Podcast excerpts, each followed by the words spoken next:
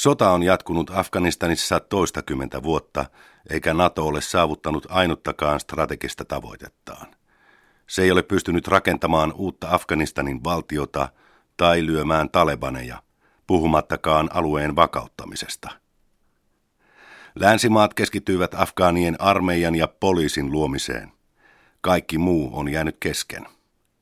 Kun länsimaiset joukot vetäytyvät ensi vuonna, kukaan ei pysty Washingtonissa tai muuallakaan kuvittelemaan, miltä Afganistanin tulevaisuus näyttää. Näin pakistanilainen veteranitoimittaja Ahmed Rashid kirjoittaa uudessa kirjassaan Pakistan on the brink, Pakistan kuilun partaalla. Rashid nousi maailmanmaineeseen Taleban kirjallaan, joka ilmestyi juuri sopivasti ennen vuoden 2001 iskuja New Yorkiin. Viisi vuotta sitten ilmestyi teossarjan keskimmäinen osa ja nykyinen teos päättää trilogian. Moni asia on muuttunut Taleban kirjan jälkeen. Nyt Rashidia pidetään yleisesti yhtenä alueen parhaimmista asiantuntijoista. Sujuvasti puhuva mies on kysytty vieras eri yliopistojen ohella erilaisissa TV-ohjelmissa, varsinkin Yhdysvalloissa. Hän sukkuloi yhtä hyvin Barack Obaman tai Angela Merkelin kuin Talebanien johtajienkin parissa. Rashidin mielestä Afganistanin ja Pakistanin tulevaisuudet ovat peruuttamattomasti kietoutuneet toisiinsa. Siksi hän puhuukin Af-Pakistanista. Maat ovat kuilun partaalla, joko ne nousevat yhdessä tai vajoavat romahtaneiksi valtioiksi. Kahdessa edellisessä kirjassaan Ahmed Rashidin visio alueen tulevaisuudesta oli aika synkkä. Nyt hänen näkemyksensä on parin piirun verran jopa synkempi. Varsinkin kotimaansa Pakistanin tilanteen hän näkee paikoin toivottamana. Afganistanissa väkivallan kierteen lopettaminen vaatisi Pakistanin vakautta ja poliittista sopimusta Talebanien kanssa.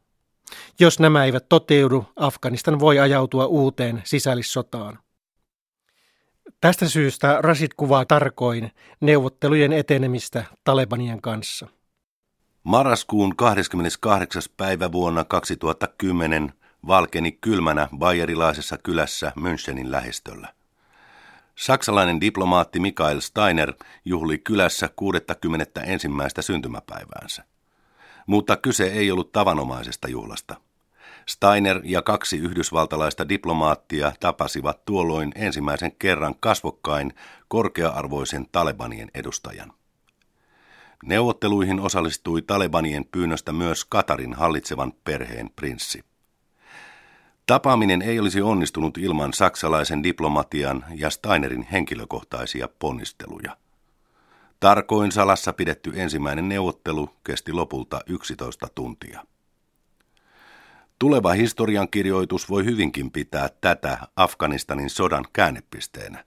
Yhtä ratkaisevana tapahtumana kuin Yhdysvaltojen ensimmäisiä neuvotteluja vietnamilaisten kanssa puoli vuosisataa aikaisemmin. Afganistanin presidentti Hamid Karzai oli ehdottanut neuvotteluja vuonna 2004. Hän oli jo tuolloin vakuuttunut, että talebaneja ei voiteta sotilaallisesti. Kesti kuitenkin vielä vuosia ennen kuin Yhdysvallat ja Intia taipuivat hyväksymään neuvottelut. Ne pitivät Afganistanin talebaneja samanlaisena terrorijärjestönä kuin Al-Qaidaa, eikä niiden kanssa ollut mitään syytä neuvotella. Kun neuvottelut lopulta alkoivat saksalaisessa pikkukylässä loppuvuodesta 2010, Yhdysvallat ja NATO olivat taipuneet hyväksymään niiden välttämättömyyden. Talebanit olivat vahvistuneet nopeasti ja levittäytyneet lähes kaikkialle Afganistaniin. Sitä paitsi sota alkoi käydä Yhdysvalloille ja Euroopalle todella kalliiksi. Eurooppa ajautui vuoden 2008 finanssikriisin myötä taantumaan. Oli entistä selvempää, että eurooppalaisia joukkoja ei voitaisi pitää Afganistanissa enää pitkään – Yhdysvalloille Afganistanin sota oli maksanut vuoteen 2012 mennessä 120 miljardia dollaria. Se kävi valtion kukkaron päälle, varsinkin kun sotaa käytiin lainarahalla. Presidentti Obaman hallinto jakaantui kahtia. Siviilineuvonantajat suosittelivat neuvotteluja Talebanien kanssa ja mahdollisimman nopeata vetäytymistä. Sotilasneuvonantajat halusivat puolestaan lisäaikaa. Heidän mielestään Talebanien rivejä piti ensin harventaa mahdollisimman paljon ja neuvotella vasta sen jälkeen. Presidentti Obama kuunteli siviilineuvonantajiaan. Neuvottelut jatkuivat Katarin pääkaupungissa Dohassa ja Saksassa. Vähän myöhemmin Dohassa avattiin Talebanien toimisto, jossa neuvotteluja voitiin käydä säännöllisemmin. Rashidin mukaan saksalaiset pyrkivät nopeuttamaan neuvotteluja, yhdysvaltalaiset puolestaan yhä jarruttivat prosessia. Liiallisesta nopeudesta varoittivat erityisesti Talebanien luotettavuutta epäilevät virkamiehet. Heidän mielestään Talebanit vain odottavat lännen vetäytymistä, jonka jälkeen ne valtaavat Kabulin. Mutta mitä Rashid itse ajattelee talebaneista? Hän tuli tunnetuksi kirjallaan, jossa hän piirsi Talebanien hallitsemasta Afganistanista julman kuvan. Mielivaltaisia teloituksia, uskonnollinen poliisi rankaisi kansalaisia pienimmistäkin rikkeistä. Radiossa ei kuultu enää musiikkia, tyttien koulut kiellettiin, samoin monet urheilulajit ja jopa leijojen lennätys. Ahmed Rashidin mielestä talebanit ovat kuitenkin muuttuneet paljon noista vuosista. Talebanit ovat yhä sitä mieltä, että kaikkien ulkomaisten joukkojen on vetäydyttävä Afganistanista ja islamilainen järjestelmä on palautettava maahan. He ovat kuitenkin molempien vaatimusten suhteen joustavampia kuin aikaisemmin. Ennen kaikkea he ovat ottaneet etäisyyttä Al-Qaidaan, vaikka ovatkin saaneet heiltä aikaisemmin huomattavaa koulutusapua ja rahoitusta. Afganistanin talebanit eivät ole koskaan vannoneet uskollisuuttaan Al-Qaidalle tai Osama bin Ladenille. He eivät hyväksyneet Al-Qaidan vaatimusta globaalista lännen vastaisesta jihadista, eivätkä kouluttaneet ulkomaalaisia itsemurhapommittajiksi. Tapaamani Talebanin johtajat ovat tähdentäneet, että he eivät ole lännen vastaisia uskonsotureita, vaan afganistanilaisia itsenäisyystaistelijoita. Osama bin Ladenin kuoleman jälkeen he kieltäytyivät ylistämästä häntä tai puhumasta kostohyökkäyksistä. Myös suhtautuminen tyttöjen koulutukseen on muuttunut. Talebanien johtaja Mulla Omar kielsi maaliskuussa 2010 hyökkäykset tyttöjen kouluihin. Tytöt saavat kuulemma käydä koulua Talebanien hallitsemilla alueilla, mutta tytöillä ja pojilla pitää olla omat koulunsa – Talebanit ovat nykyisin sallineet myös YK lasten rokotuskampanjat poliota vastaan. Mulla Omarin mukaan talebanit ovat väsyneet sotimiseen. Heidän tavoitteenaan on rauhallinen Afganistan, jonka hallintoon voivat osallistua myös muut etniset ryhmät kuin pataanit. Entä Af-Pakistanin toinen osapuoli? Miten Pakistanissa on reagoitu neuvotteluihin Talebanien kanssa?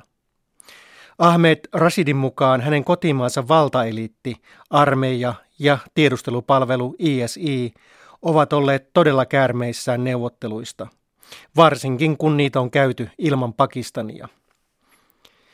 Pakistanin ja Yhdysvaltojen välien viilenemisen taustalla on Pakistanin johdon peluu kaksilla korteilla sen jälkeen, kun Yhdysvallat oli hyökännyt Afganistaniin. Kun talebanit pakenivat Pakistanin puoleiselle rajaseudulle. Pakistanin johto vakuutti Yhdysvalloille taistelevansa lännen rinnalla Talebaneja vastaan. Tosiasiassa maan vaikutusvaltainen tiedustelupalvelu ISI, jota kutsutaan valtioksi valtiossa, toimi yhteistyössä Talebanien kanssa. Samaan aikaan Yhdysvalloista virtasi rahaa Pakistaniin, jota se piti yhtenä tärkeimpänä liittolaisenaan. Ahmed Rashidin mielestä Pakistanin eliitin skitsofreninen politiikka on muutenkin vienyt maan lähes romahduksen partaalle. On historian ironiaa, että Pakistan on ajautunut aidan väärälle puolelle, kun Yhdysvallat neuvottelee Talebanien kanssa. Pakistanhan on aina toivonut neuvotteluja ja lännen vetäytymistä Afganistanista. Nyt sen toive on toteutumassa, mutta Pakistan on syrjäytetty neuvotteluista. Pakistan on ajanut itsensä samanlaiseen poliittiseen umpikujaan kuin vuonna 1989, jolloin Neuvostoliitto vetäytyi Afganistanista. Nyt tilanne on vain kaikkien osapuolten kannalta vaarallisempi, sillä Pakistanin omat ääriryhmät ovat huomattavasti vahvistuneet. Hauraassa valtiossa on jatkuvana vaarana ydinaseiden kontrollin menetys jollekin ääriryhmälle. Pakistanin omilla ääriryhmillä rasit tarkoittaa esimerkiksi sunnimuslimien äkkivääriä järjestöjä ja Pakistanin talebaneja, joita hän pitää nykyisin vaarallisempina kuin Afganistanin talebaneja. Pakistanin talebanit eivät ole taipuneet neuvotteluihin. He kouluttavat leireillään myös esimerkiksi Britanniasta, Saksasta ja Ruotsista kotoisin olevia islamisteja. Jos Yhdysvaltojen ja Pakistanin suhde katkeaa lopullisesti, maan uudeksi liittolaiseksi haikaillaan Kiinaa. Rashid panee kuitenkin jäitä tällaisten toiveiden hattuun. Tällaisia haaveita elättelevät eivät ota huomioon sitä, että Kiinan apu Pakistanille on ollut lähes kokonaan sotilaallista. Ystävyyssuhteiden luittamisesta on ollut Kiinalle strategista hyötyä, sillä Pakistanin avulla se voi kontrolloida Intian nousua. Toisaalta Kiina ei halua kohdella Intiaa vihollisenaan, vaikka Pakistan tätä haluaisikin. Kiinan johto ei ole myöskään katsonut suopeasti kiinalaisten islamistien kouluttautumista Pakistanissa – Militantit uiguurimuslimit ovat saaneet oppinsa pakistanilaisissa madrassoissa. Heistä jotkut taistelevat nyt Talebanien riveissä. Lahoressa asuva veteranitoimittaja Ahmed Rashid korostaa teoksessaan, että Pakistan on maailman epävakain maa ja alttein terroristien väkivallalle. Pakistan ei ole vielä romahtanut valtio, mutta se on hyvää vauhtia luisumassa sellaiseksi – ellei maa muuta poliittista ja taloudellista kurssiaan.